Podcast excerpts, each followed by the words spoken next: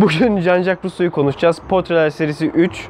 Ben Rusya'ya gitmeden önce ben biraz magazinden şeyler de bahsetmek istiyorum hocam. İzin müsaaden varsa. Ünlü oldun artık. Ne düşünüyorsun bu konu hakkında? Çevirenler oluyor. Abi diyorlar işte Rousseau'yu ne zaman anlatacaksın? Şaka yapmıyorum ya. Gerçekten ne hissediyorsun? Yok daha ünlü değiliz.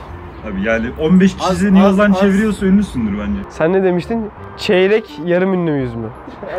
Yarım ünlülüğün çeyreğindeyiz. Abi garip hissetmiyor musun? ya alış, insan her şeye alışıyor. yani oğlum ben dedim ya sana Ukrayna'da ünlüydüm diye. Evet doğru. O da güzel hikaye. Ünlü gibiydim köyde, yerel ünlü diye. Sen orada stajyerliğini yaptın mı? Ünlülük stajyerliği. Aynen. Ünlülük eğitimi aldım. İnsan her şeye alışıyor. İnsanlar geliyor fotoğraf çektiriyor falan. Belki ilk ikisinde şaşırıyorsun. Sonra sen de diyorsun ki tamam ya ben zaten ünlüyüm. Çünkü bana da tepkiler geldi mesela sağımdan solumdan. Basket oynamaya gittim. Bir çocuk beni tanıdı. Abi niye video atmıyorsunuz dedi. Yani ben öyle bir sorumluluğum olduğunun farkında değilim. Şimdi Rusya'ya geri dönelim. Magazinle başlayalım. Herkesin en sevdiği konu bence. Russo Cenevre'de doğuyor. Cenevre o zamanlar Cumhuriyet, bu city state. Şehir devletleri var İsviçre'de. Russo'nun babası saatçi. Ne diyorsun? Aa güzel. Gerçek bir İsviçreli. Bu adam Cumhuriyet'le bir takışıyor tamam mı? İleri gelenlerle. Babası. Ha, kaçıyor. Hapsedilmemek için sürgüne gidiyor. Russo'yu amcası yetiştiriyor. Russo da 16 yaşında Fransa'ya gidiyor. Macera perest. Ee, Burada bir burada nefes alamıyorum diyor. Cenevre bana dar geldi abi diyor. Cenevre biliyorsun sıkıcı ve küçük. İşte Fransa'da Diderot ile Miderot ile takılıyorlar. Bu meşhur eserlerini yazmaya başlıyor. Tam Güzel magazinler hikaye. bilgileri vermedim. 5 tane çocuğunu bırakıp kaçıyor. Öyle şeyler var.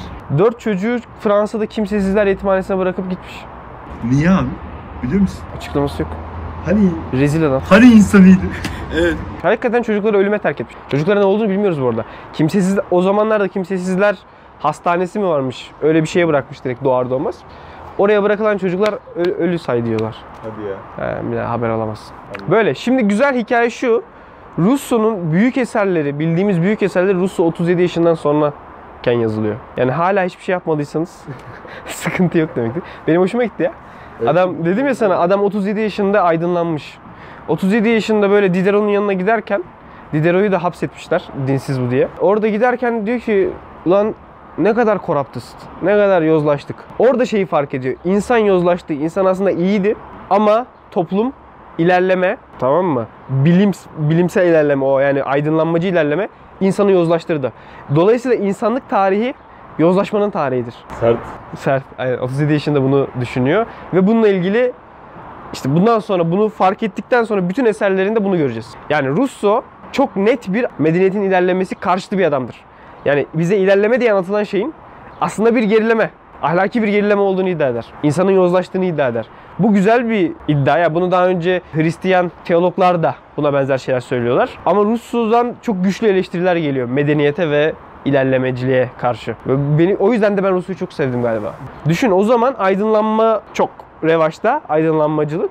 The Age of Enlightenment, aydınlanma çağı ve Diderot Miderot zaten ansiklopedi yazıyor. O ansiklopedi aydınlanmanın önemli simgelerinden biri. Dolayısıyla o gün bunu yapabilmesi çok önemli. Böyle bir eleştiri getirebilmesi. Zaten bu bir tane essay yarışmasına katılıyor. Bir tane essay yazıyor böyle. İlerleme ve bilim kötüdür ana fikirli. Ödül alıyor galiba. Ödül alıyor essay yarışmasında.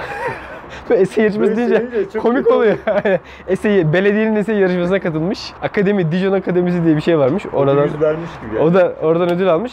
Ama benim en sevdiğim eseri ikinci eseyidir. Yine bu essay yarışmasından yolladığı başka bir zaman ama ödül alamayan eseyi. Bugün onu anlatarak başlayacağım. Güzel. Tamam mı?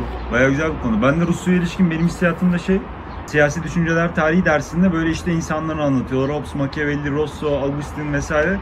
Ya orada içim kararıyordu benim. Sonra bir Russo geldi. Abi dedim eyvallah. Evet. sen güzel bir abimize benziyorsun dediğim ilk adamla orada. O, o yüzden benim beni de etkilemişti yani. Yani Russo etkileyici bir adam. Çok parlak bir adam. Bana çok parlak gelmiştir. Yani okuduğum zaman mesela ben Hobbes'u okumaktan o kadar keyif almam. Hobbes'u okumak zordur biraz da. O Leviathan falan madde madde mi yazmış bir de saçma yani kötü. Okuması keyifli değil hiç. Locke'u okuması da keyifli değildir. Ama Russo'yu okuması keyiflidir. Russo aslında şu soruyu soruyor. Eşitsizlik, insanlar arasındaki eşitsizliğin kaynağı ne? Eseyin konusu bu. Cevap verebilir miyim? Şey, hangi eşitsizlik? Genetik olabilir diye düşünüyorum. İki tür eşitsizlik var. Aynen. Bir doğal eşitsizlik.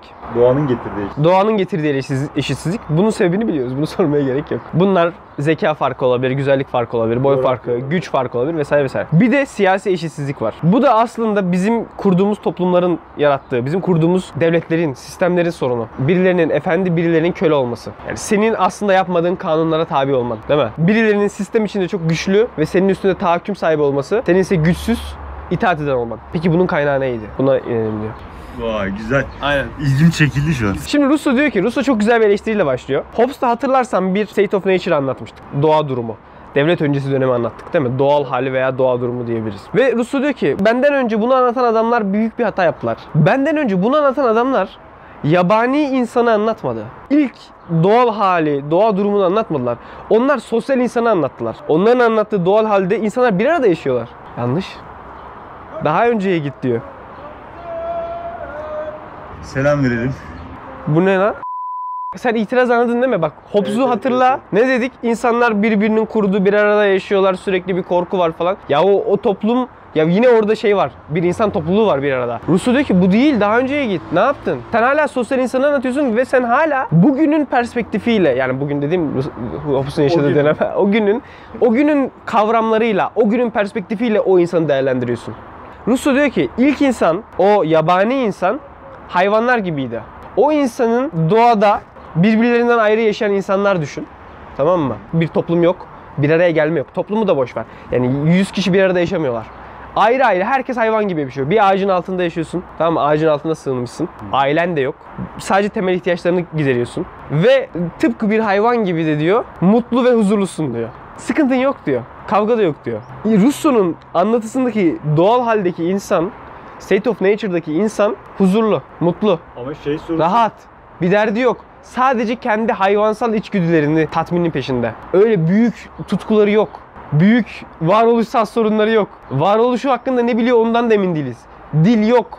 Konuşma yok. Bilinç ne kadar gelişmiş? Ne kadar kullanabiliyor? Ne kadar farkında etrafının? Yani Russo'nun insanı bir hayvan aslında ilk insanı. Yabani insan bir hayvan. Ve Russo diyor ki insanla hayvan arasındaki en önemli farklardan biri insanın mükemmelleşmesidir. İnsan kendisini mükemmelleştirir, ilerletir. Perfectionism.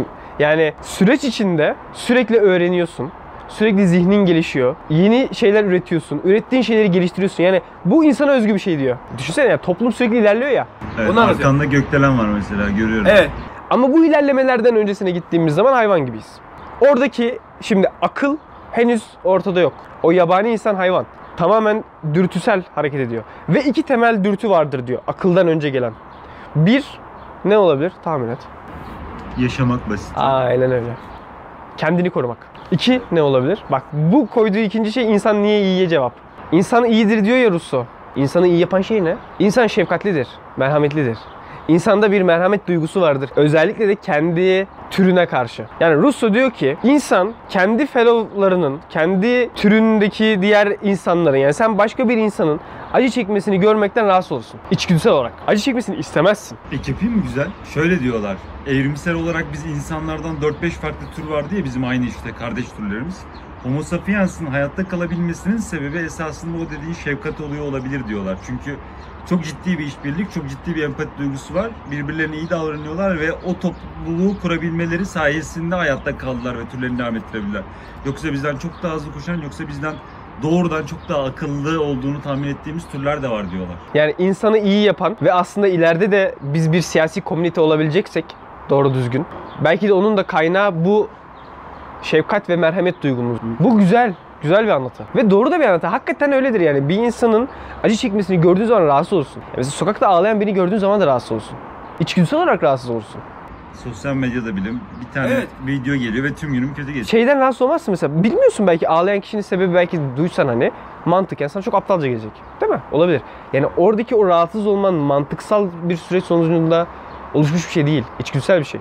Şimdi İnsan tarihsel süreç içinde önce barınak sistemi değişiyor. Yani ağacın altında yatarken mağaraları keşfediyor. Sonra aileler kurulmaya başlıyor. Aileler kurulmaya başladıktan sonra komşular ortaya çıkıyor. Süreç içinde artık yavaş yavaş insan toplulukları bir arada yaşamaya başlıyor değil mi? Evet. Dolayısıyla insanlar birbirleriyle karşılaşıyor ve birbirleriyle yaşamaya başlıyorlar. Burada Rousseau diyor ki insanın içgüdüsel olarak başka bir şey de şudur. Kendisini koruma içgüdüsü ve kendisine olan sevgisi. Aslında bu kendini sevme herkeste yine var olan bir his, dürtü. İyi bir şey, masum bir şey. Ama toplumla karşılaştığı zaman insan, yani insan başkalarıyla karşılaştığı zaman, tamam mı? Gruplar haline geldiği zaman, sosyalleştiği zaman bu kendisini sevme dürtüsü kötülüklerin anası oluyor. Şey diyoruz birilerini görmeye başladığın zaman artık o noktada kendini kıyaslamaya başlıyorsun. Kıyas, kıskançlık, ben mi daha iyiyim, o mu daha iyi, benim daha iyi olmam lazım, kendimi seviyorum ya, ben bunlardan daha üstün olmam lazım, bunlardan daha baskın olmam lazım gibi gibi kötücül hisler doğmaya başlıyor. Yani kendini sevmen sosyal ortamda ki sorunların kaynağı oluyor bir noktada. Saygı duyulmak istiyorsun. Saygı duyulmak için daha hırslı oluyorsun. Birilerinin üstüne çıkmaya çalışıyorsun değil mi? Veya bir takım hesap kitaplara girişiyorsun ve o noktadan sonra artık masumiyetini yitiriyorsun. Çok güzel bir yere değinmiş bu arada. Temelde mesela sosyal ortamda da onu biraz böyle açık yüreklilikle söyleyeceğim ama sevilmeyen insan kendini çok seven insan oluyor ya. Vay kral vur vur vur. Vurmuş gibi yap. Onlar aslında birazcık da gruplar tarafından biraz dışlanırlar abi artık bizi sal diye. Aynen.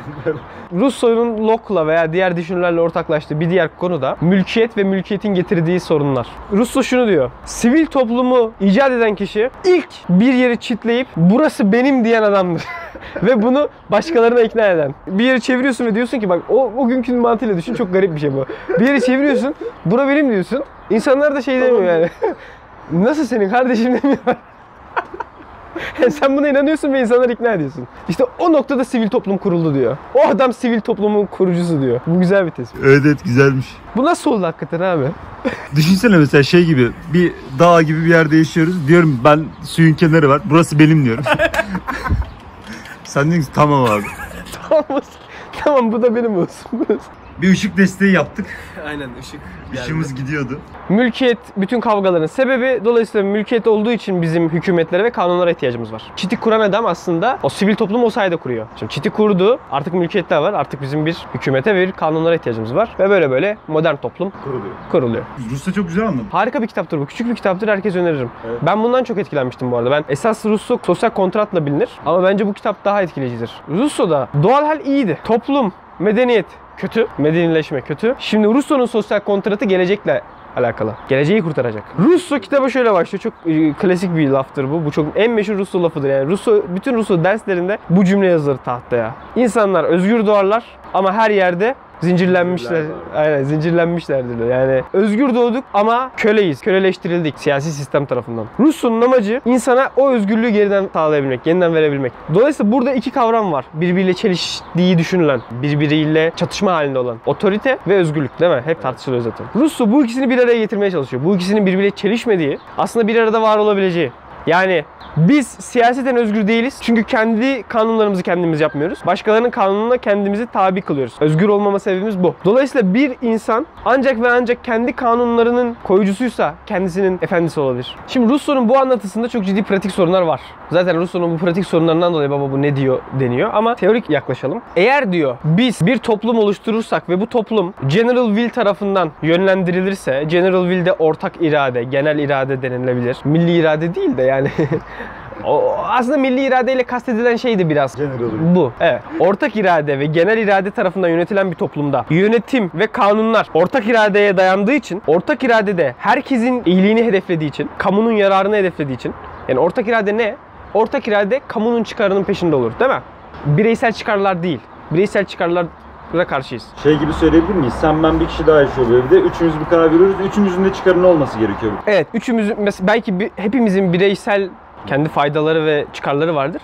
Ama biz burada bir toplum yaratıyorsak, bir toplum oluşturacaksak ve adil bir düzen yaratacaksak bizim kendi bireyselliğimizin ötesinde bir anlayışla kanun koymamız lazım. Kendi bireyselliğimizi aşmamız lazım. Dolayısıyla insanlar eğer kolektif iyiliği hedeflerlerse kanun yaparken o zaman ne olur? Biz zaten o siyasi toplumun bir parçasıyız. O toplum çıkarına olan şey bizim de çıkarımıza. Dolayısıyla ben kendi koyduğum, benim de yararıma olan kanunlara itaat ediyorum. Başkasının kanunu değil o. Birinin bireysel çıkarını temsil etmiyor. Hepimizin bu siyasi toplumun çıkarını temsil ediyor ve biz de bu siyasi toplumun bir üyesi olduğumuz için aslında bizim de aslında yüksek çıkarımız general will'e göre hareket etmek. Teoride. Şimdi genel irade, ortak irade nasıl tecelli edecek? Yani pratikteki şeyi bilmiyorum. Şey çünkü Rusya şunu kabul etmiyor. Sen kendi egemenlik haklarını başkasına veremezsin. Zaten o parlamenter demokrasileri düşün. Farklı gruplar var ve grup çıkarları var. Ve parlamentoda bu grup çıkarları kapışır. Bugünkü parlamentolar da öyledir. Aynen ve onlar dengelenmeye çalışıyor. Dengelenmeye çalışır. Rusya buna karşı. Böyle bir şey yok. Küçük grupların kendi çıkarları ve kendi çıkarlarının peşinde olması yok. Bu yok eder toplumu. Oradan toplum çıkmaz. Dolayısıyla biz gruplaşıp kendi haklarımızı da birilerine verip devredip çekilemeyiz. Biz o toplumun bir üyesi olarak genel iradenin bir parçası olarak o kanunlara uyacağız. O kanunların yapımında da bir dahlimiz olacak. Dolayısıyla doğrudan demokrasi olmadan Rusya'nın hayal ettiği şey olabilir miydi? Zannetmiyorum. Zaten Rusya'nın hayal ettiği şey Olabilir mi? olabilir mi? Onu da zannetmiyorum ama olursa da Cenevre gibi, Cenevre Cumhuriyeti gibi küçük bir yerde olabilir. Şimdi bu temelleri aldıktan sonra sen de birçok teorinin doğal sonuçlarını görebilirsin. Pratik sonuçlarını. Pratik sonuçlarını. Mesela genel iradenin karşısında bir şey durabilir mi? Duramaz. Niye? Yani egemenlik halkın, kanunlar halkın iradesini temsil ediyor. Dolayısıyla bunun önünde kimse duramaz. Tek meşruiyet kaynağı bu. Tek meşru olan güç de bu. Dolayısıyla ortak irade bir kanun çıkarttı ve bir anayasa mahkemesi başkanı dedi ki veya bir heyet de dedi ki bu kanuni değil. Sen kimsin? Rusya mesela çok sevilir Türkiye'deki siyasetçiler tarafından da. Çünkü bu işte halkın iradesi. Halkın iradesinden meşru bir şey yok. Halkın iradesinin önünde hiçbir şey duramaz. Fikirleri güçlü fikirler. Mesela Türkiye'de ilk mecliste, ilk meclisi değil mi? Yasama, yürütme, yargı her şey meclisin elinde. İşte konvansiyonel hükümet sistemi falan diyorlar ya. Bütün yetki, bütün güç meclise ait ve meclisin önünde hiçbir kurum yok. Bugün meclisin önünde bir sürü kurum var Türkiye'de mesela. Rousseau bitmiştir. Jean-Jacques Rousseau ismini çok beğeniyorum. Abi inanılmaz bir ismi yok. İnanılmaz bir ismi var yani. Ruslu. Adamın adı Jean-Jacques Rousseau. Seninki İbrahim Karaaslan. Tabii ki sen yazacak değilsin sosyal kontrol. Senden ne olur? Gamer olur. İkara. Ben de kaymakam ismi var gibi geliyor. Ne diyorsun? İbrahim Karaslan. Valla hakikaten kaymakam ismi var. Aynen. Şey gibi böyle Kızılcahamam kaymakamı. İbrahim Karaslan. Ömer Faruk Yamanmaz ne ismi? Bilmiyorum. Biraz büyük bir isim. Dolu dolu. İş adamı gibi. Çok büyük bir tavuk çiftliğim var gibi. Jean-Jacques Rousseau. Vallahi boş iş yapma ihtimali yok. Yok yan yaklaşık. Adama ismini soruyorlar. Jean-Jacques Rousseau diyor. Söylerken triplenmek zorundadır. Jean-Jacques diyordur belki. Yan yaklaşık. Jean- Sen İbrahim diyorsun ya. O da Jean-Jacques. Oğlum ben İbo diye tanıtıyorum kendimi ya. Jean. Jean diyorsa çok kötü. İsmi rezil diye. Kanka bir tespitim var bu arada. Söyle. Bu kısaltmalar bu yeni yüzyılın ürünü. Ne diyorsun? Abi eskiden zaman çok ya. O adama Jean demiyorlardır. Jean-Jacques Rousseau diyorlardır. Eskiden mesela Uzun İbrahim. Kısaltma değil de lakap koyuyorlar ayrıt edebilmek için. Şimdi ben her şeyi kısaltıyorum. Ben şeyi görüyorum mesela kısa, kısa ismi kısaltacağım diye uzatanlar oluyor bazen. ne gibi? Mert, Merdo. evet İbrahim bitirelim, kapatalım. Bundan sonraki videolar daha zevkli olacak inşallah. Çok Evet. goy goy yapamadık.